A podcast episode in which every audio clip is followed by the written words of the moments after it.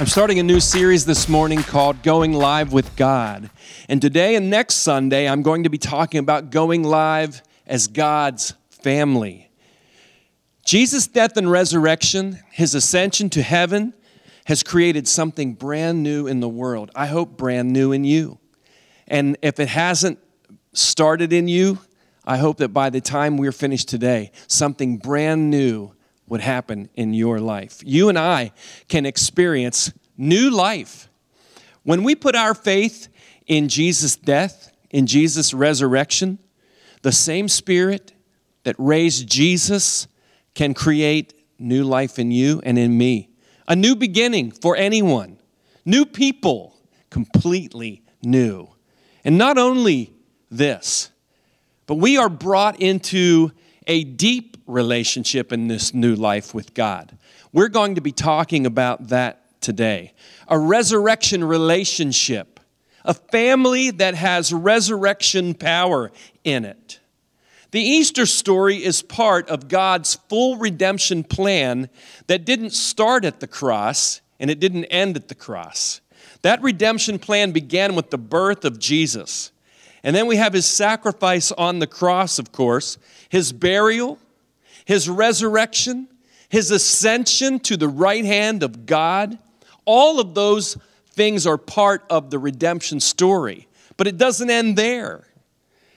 The coming of the Holy Spirit is part of that story. And so is the promise of Jesus coming back again. Man. Going live with God going live in a family relationship. How did that happen? God brought salvation. What does that mean? In salvation, we have forgiveness of sins, we are set free.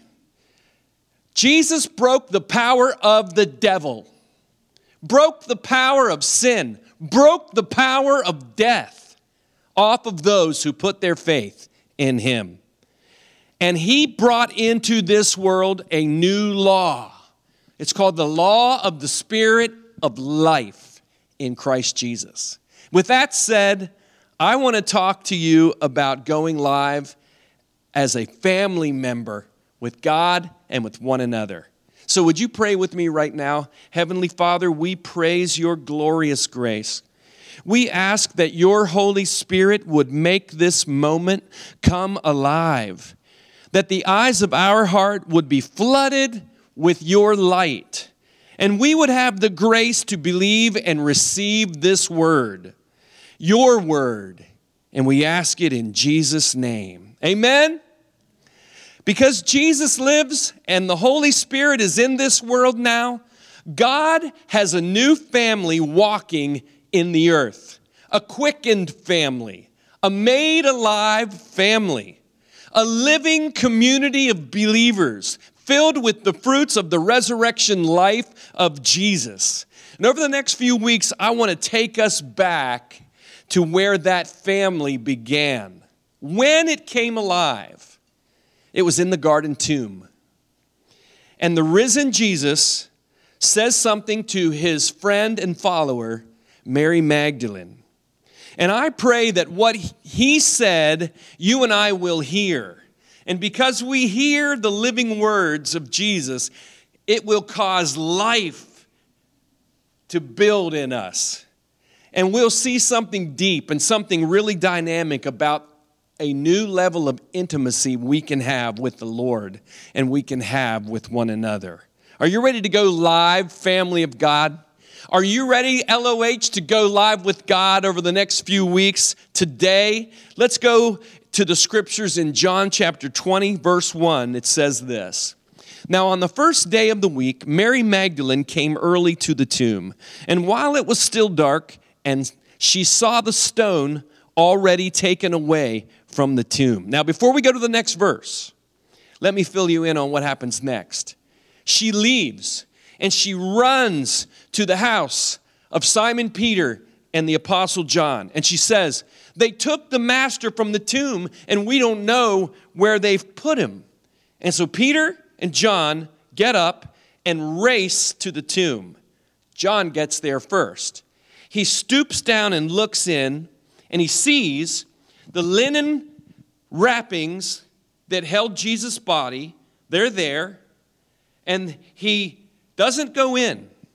Simon Peter arrives and he goes right in. He looks and sees the linen cloths, and then he sees the head piece neatly folded, set apart somewhere else. Then John comes in, and when John sees that, he says he believes. And then they go back home, but Mary stays at the tomb, and she begins to stand there outside the tomb and weep. And as she's weeping, she kneels down and looks into the tomb, and she sees two men in white robes, one at the head and one at the feet of where Jesus' body was. And one of them asks her the question, Woman, why are you weeping? And she says, They took my master, and I don't know where they put him.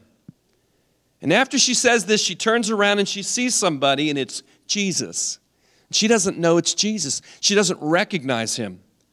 And he asks her, Woman, why are you weeping? Who are you looking for? And she says, Sir, if you took him, tell me where you put him so I can go and care for him. And then Jesus says to her, Mary. And she turns and sees him and says in the Hebrew language, Rabboni, which means my teacher.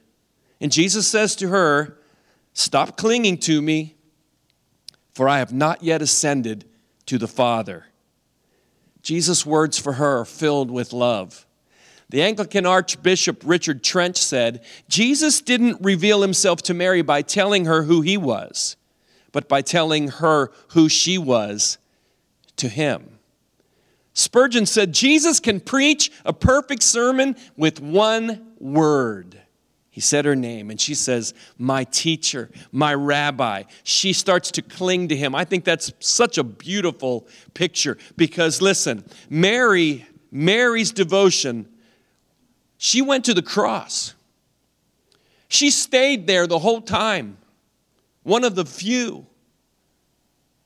All the other disciples except John ran. She went to the foot of that cross. She went to the burial site. She watched with her heart breaking as Joseph and Nicodemus placed Jesus' body in Joseph's newly fashioned tomb. And then she went back after Shabbat with more spices and more linen, and she's clinging in her heart to the memory of her dear teacher. And then Jesus appears. And she begins to cling to him, wouldn't you? And Jesus says to her, Stop clinging to me. And he tells her why. We have more to do today. I haven't yet ascended. We're going to come back to that. But then Jesus gives her a message. And this is the message for us today, church. This is the message about going live that I want to share with you today. It's about an enhancement, a quickening, a resurrection breath on our intimacy with God. And here's what Jesus said for Mary to go and tell Peter, James, John, and the rest Go to my brethren and say to them, I ascend to my Father and your Father, and my God and your God. And Mary Magdalene came announcing to the disciples, I have seen the Lord, and that he had said these things to her. Jesus' words are of such high importance and such deep meaning. It's going to take me two weeks to unpack this. Jesus is saying something extremely important here. A lot of the things that Jesus says after the resurrection are not really looked at and, and really grasped as deep as they should be. And here is one. This is world shaking for a believer who gets this. This is a complete change of a relationship between God and believers that's taking place right here in these words. This is a brand new way of seeing God and seeing yourself, all because of what Jesus says to Mary to go and tell the disciples. Go and tell my brothers that I am ascending to my Father and your Father, my God and your God. Tell my brothers. Who is talking here? This is the second member of the triune Godhead, the God who lives in unapproachable light, the holy servant of Yahweh, says, Tell my, my brothers. I checked with some great preachers on this point, wanting to make sure I wasn't exaggerating this point. Here's what Spurgeon said I do not remember that the Lord Jesus ever called his disciples his brothers till that time. He called them servants, he called them friends, but now that he is risen from the dead, he says, My brothers. And then he enhances this point with the rest of the message I ascend to my Father and your Father. My God and your God. Equal relationship status for me, I pass on to you. You have my Father too, brothers. Do you see it? Going live into an intimacy with God and with Jesus, never before available in the world, a family enhancement, a resurrected intimacy. In that moment, in those words that Jesus says, Go tell the disciples that they're my brothers, that I share with them the same relationship I have with my Father. He's their Father, our Father. Father. See, Jesus never stops being the Holy One or loses his status as the only begotten Son of God. Jesus is the only one worthy to be praised. And Yahweh himself said that he would not share his glory with another. But because of what Jesus has done, not only as the Son of God, but as the Son of Man, our kinsman relative, the one who became like us. He did not lose his glory or his status or his divinity. His Father's will was to bring us into his status. My God and your God, my Father, your Father. St. Augustine explains it like this as if Jesus says, He is mine in another sense, He is yours by nature mine, by grace yours. My God, under whom I also am as a man, your God, between whom and you I am a mediator. Wow. The greatest cry of every human heart, knowing and unknowing, the greatest cry in the heart is to be brought back into a love relationship with the Father of their spirit, the Father of your spirit, who is the Father of the Lord Jesus Christ. Look what God has done. And Jesus is describing what God wants for every person right there outside of a, of a tomb. He is alive and calling us to go live with Him. The Apostle Paul is all over this. Why? Because God's grace was poured out all over Paul.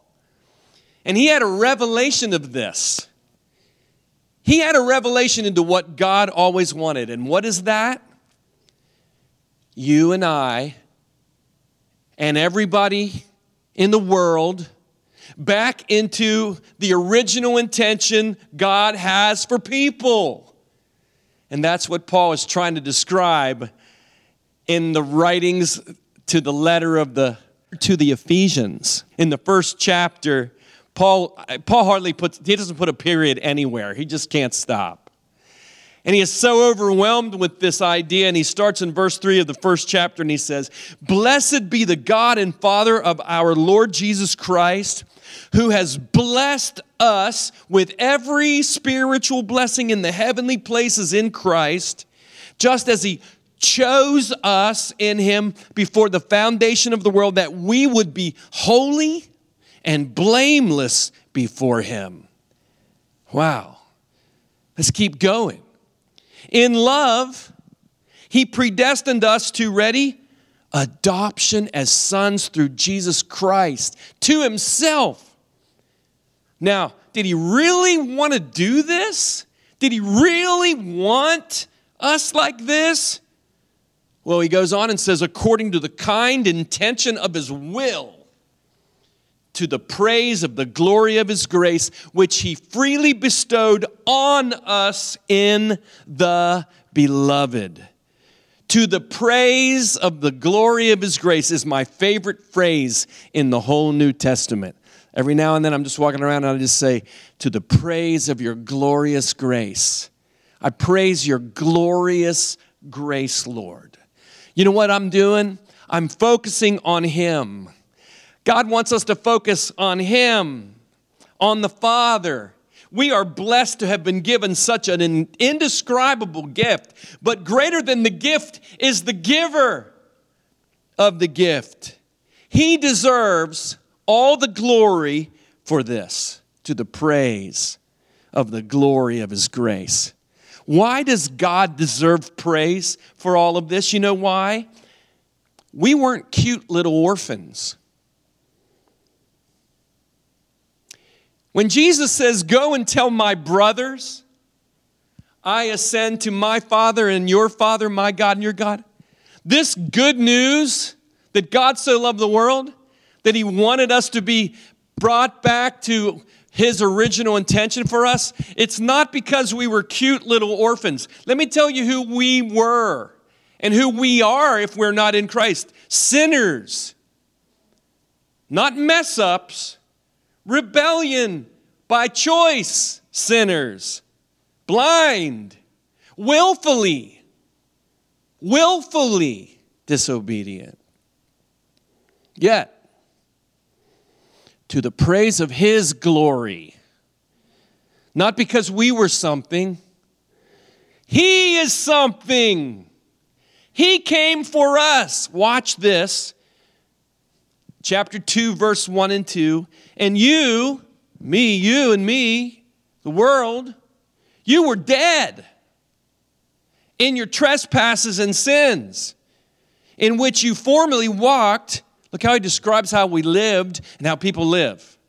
According to the course of this world, according to the prince of the power of the air, you know what? That's the devil, that's Satan. And he's saying, We walked according to Satan's drumbeat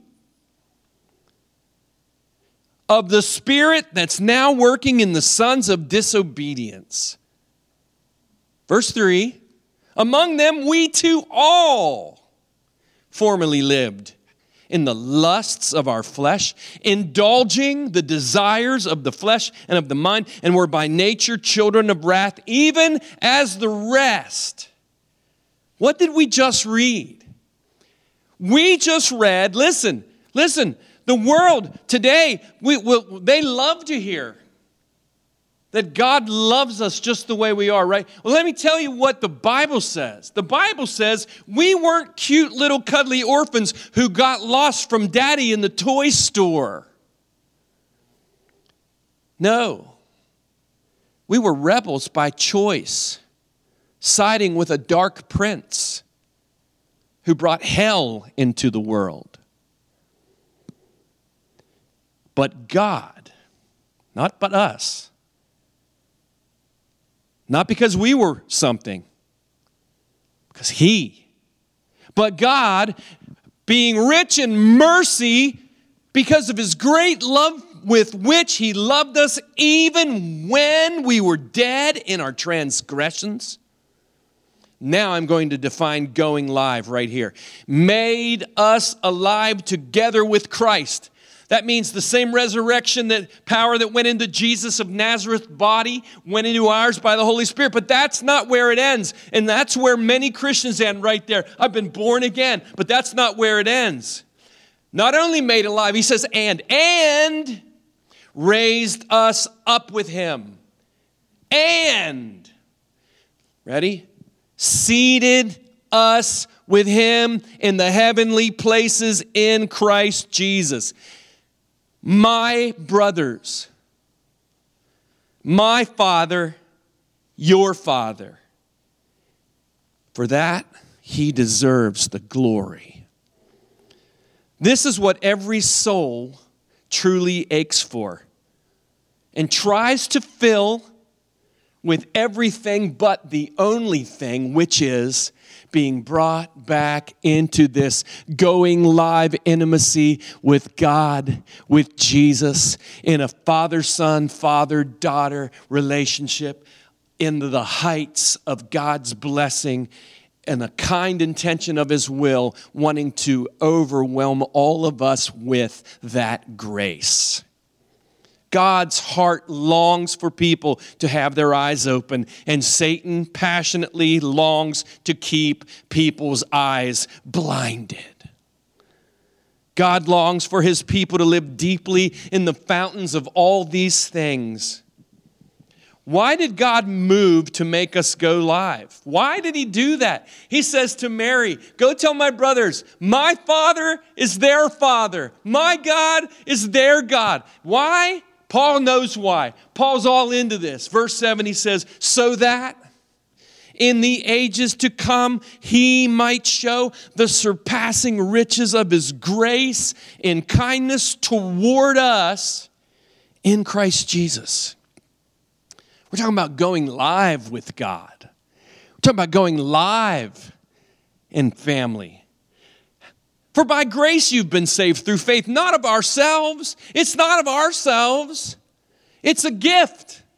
Man, to the praise of the. So that we can't boast. We can't boast. When I think of this, I think that the church should go back for a moment or two or a hundred and mourn again. I believe that the world should mourn over missing out on this for so long. Mourn that we chose our wickedness when God chose to send his own son for us. It bothers me that there's so many people that know in their head what Jesus did but walk right past it as if it doesn't matter. And the reason is, is because we think we're cute little cuddly kids that lost daddy at the toy store. No, we were rebellious, willfully choosing to march to the beat of the dark prince that brought hell into the world.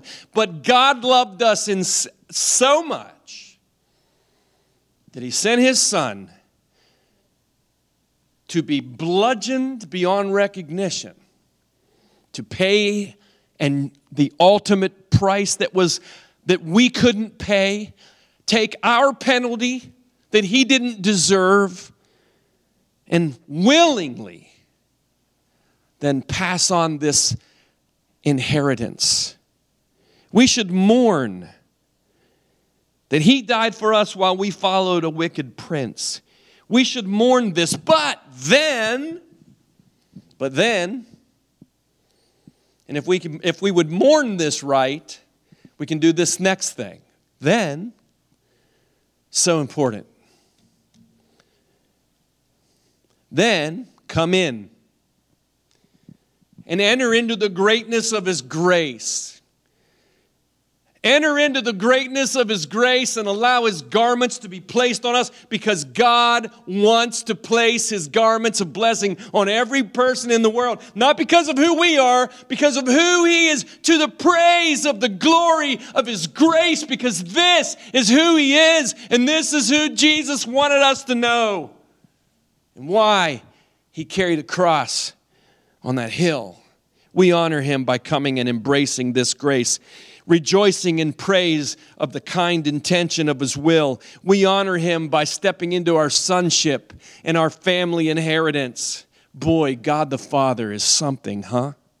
Something. You know, the Pharisees, they saw it very scandalous that Jesus claimed a unique intimacy with God. They said, we aren't choosing to stone you because of the miracles, no, but because you, being a man, quote, make yourself equal with God. Here's the question for me and for you as Christians Do we find Jesus' words to Mary and the disciples scandalous? I mean, is it a little weird or uncomfortable for Jesus to say that you're, you're not only his disciple, you're, you're if you're a guy and you're in faith, in faith, you're his brother? Sister in faith you're his brother, you're his sister, and he's your brother?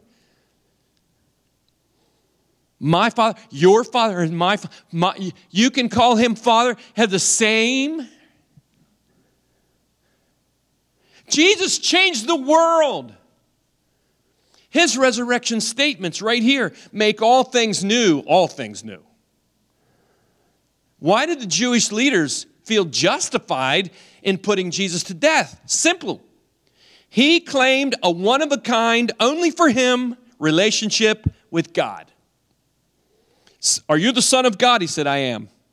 In Matthew, are you the Son of the Blessed? He said, I am. And then went, oh, then he added, he went, and, wait a minute, you, you will see me standing at the right hand of the power of God. You know what that means? He said to them, Not only am I the Son of God, you will see me standing at the right hand. That's the favor. I am in the position of favor and authority with God Almighty. And the high priest tore his robes, thinking that was the most blasphemous statement any human could ever make. And it was if you weren't who that person was.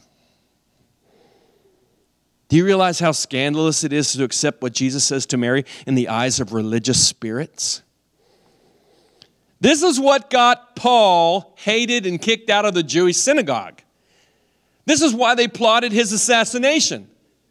It's why Saul, before he became Paul, breathed murderous threats against the disciples of the Lord. Because Paul was offering, through the gospel, sonship instead of slavery to religion. He was accused of saying that you didn't have to obey that you were free from judgment, free from keeping the law of Moses, that you're an heir of God and a joint heir with Jesus. If Jesus is at the right hand of God, Ephesians 1 says we've been raised up to sit with him. Where is he seated? As we close, I want to do this little mind checklist. I want to do a little mind checklist with you on how you see God and how you see yourself with God. A mind checklist. All right? Here we go. Ready?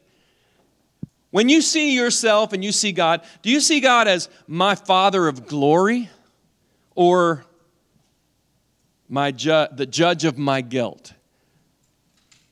I mean, that, that inner place in you, that inner emotion, that go to first place, when you think of God in worship or whatever, is He my Father of glory or judge of my guilt? How about this one? Is it a family idea or a foreign? Am I a family member or am I a foreigner? Here's one regarding the coming of the Lord. If someone talks about the coming of the Lord, does it immediately bring you to a place of faithful expectancy or fearful and unsettled. When you pray, focus on father and son, father, daughter, or Your Honor, I throw myself on the mercy of the court. The mindset difference is not a small matter, it's a watershed moment. Because Jesus knows that we cannot see ourselves as slaves and live in the life of the grace of God as sons and daughters. You know, when you go to your family's gatherings, do you think it's disrespectful to show up joyful, fun filled expectancy, lighthearted anticipation? No. Why do we feel that it would be disrespectful to come into the presence of God with fun filled expectancy, lighthearted anticipation, and joy? Do you go to your family and as soon as you enter in, ask forgiveness for not being a good son or daughter as soon as you arrive? No, of course not. When you pray, is that the first thing that we talk about? When you go to your parents or your grandparents' house, are you, do you feel comfortable to go to the fridge, flop on the couch? If someone says Jesus could be coming, does fear of not being ready hit you? Or do you think my eyes will soon see the one that I've been walking with by faith all these years. It's a mindset checklist. Father of glory, judge of my guilt, family or foreigner. Listen, the one who said, It is finished, was really saying, It's just getting started for those who believe. Raised up from the grave to say, Go tell my brothers. We're going to talk more about that next week. I know it's hard to get that one.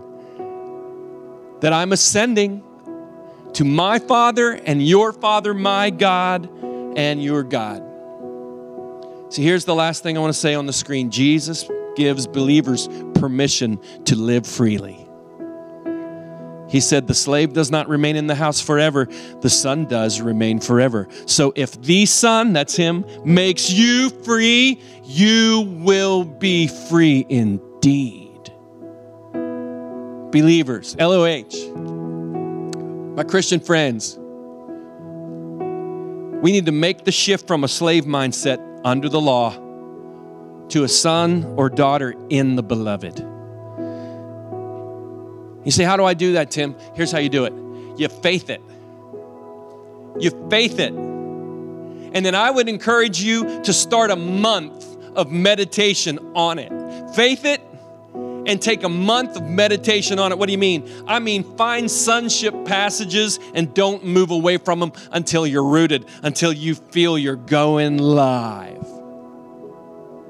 You say, Well, I'm not a believer, Tim. I've listened, I've been listening to you for a while and I'm around it and I'm getting, but uh, I want you to listen to the words of Jesus' friend. Sin and slavery go hand in hand.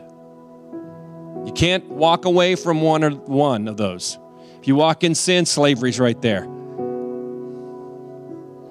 But Jesus broke the power of your sin on the cross, and He buried your sin and my sin and every sinner's sin in the grave. And then He rose so every sinning sinner can come back to life, freed from those sins, and become a son or a daughter of God.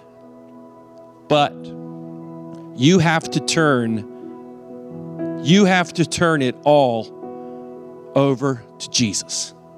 All. You have to get out and get in. And here's how Paul described it. Are, are you listening to me? This, this, this, could this could make you go live.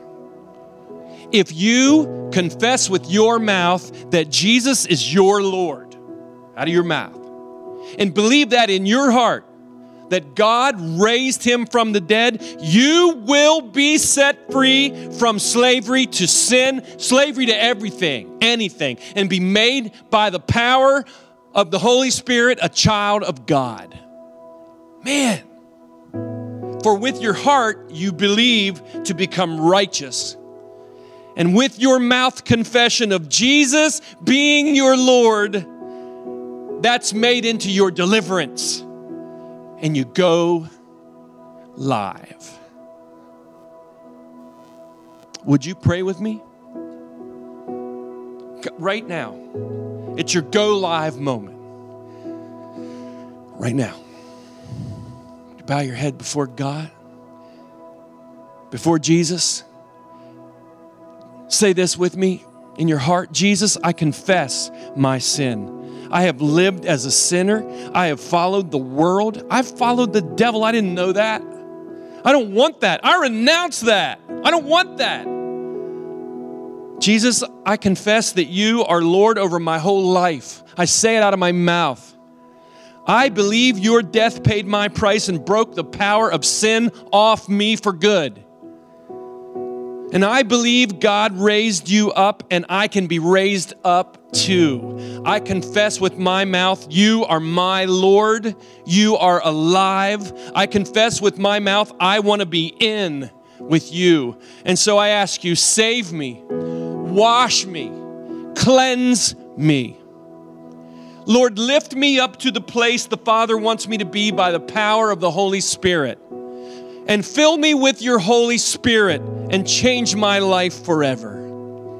Now, some of you believers heard me praying that prayer, and you think to yourself, I need a prayer. I know. I need a prayer too. I want to go live, don't you? More. Let's pray this prayer. Father, I praise the glory of your grace. Open the eyes of my heart to see and then believe that I have been made your child, your son, your daughter, and I'm an heir because of Jesus' sacrifice and his resurrection and his ascension.